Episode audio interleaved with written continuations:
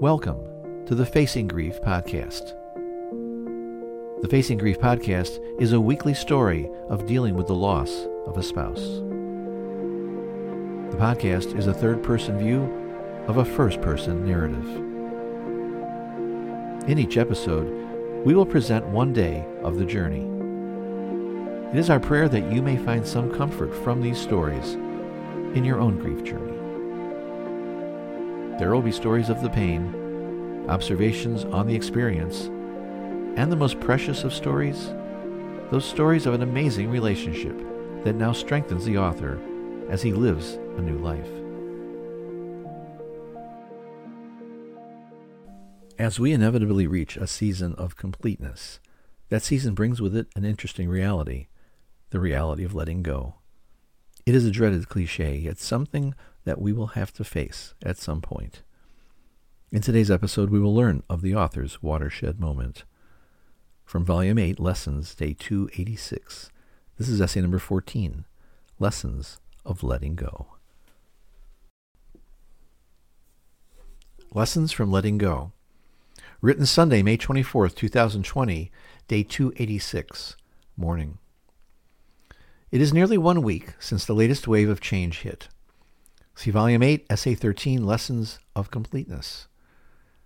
As is the case on this journey, the significance of a moment is often lost or unrecognized until the moment is long past.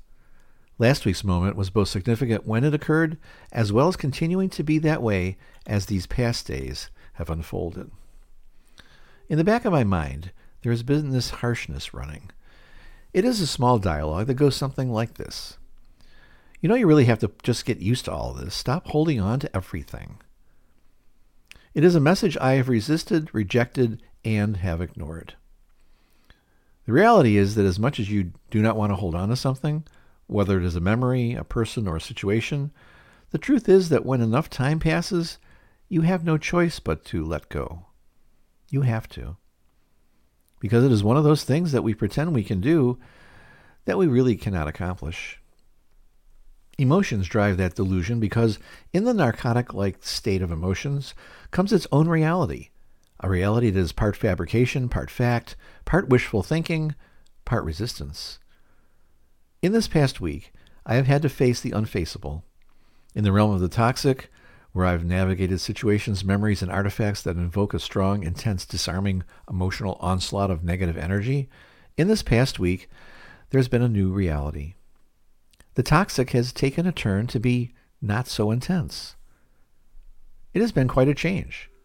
And although the exercise has not been easy nor desirable, it seems to have emerged as something else, something I have not seen so far, something necessary. The surprise is that the embracing of the necessary has not been a strictly conscious effort. It is in the background to a degree. It is an after effect of taking one step, which then seems to create its own energy, energy that allows me to perform unthinkable tasks. In the intensity department, then, this is a new level, one in which the intensity is just not that intense. It is certainly a welcome change.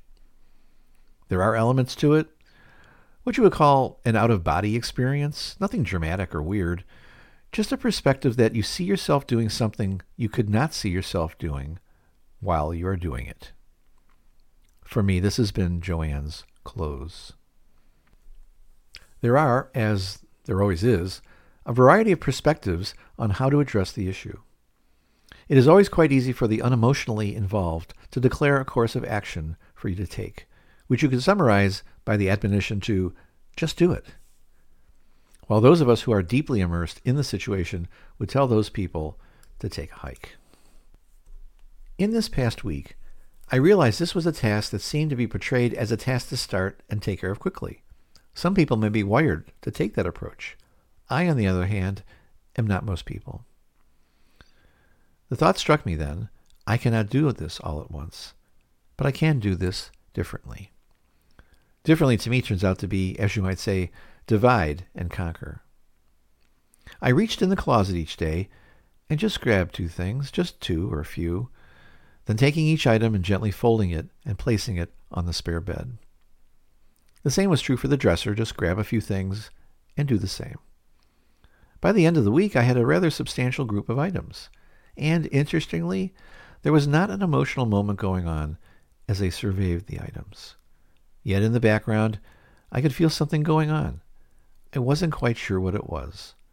Well, actually, I did know. I was letting go. Gently, gradually, painfully, but I was. And so it was when Saturday came. There was a trunk full of items to go. Many clothes as well as many other things that emerged during the week. As I drove away from the donation center, a place she frequented quite regularly as a customer, I felt an incredible mixture of emotions that seemed to cancel each other out. A strange moment, one which I may never really come to understand, but what it meant at one level was clear to me. The things I had just donated needed to follow their owner. Their owner has left, kept her appointment with destiny, now in the hands of the one who has her in his care, awaiting her future, the future that awaits all of us in Christ.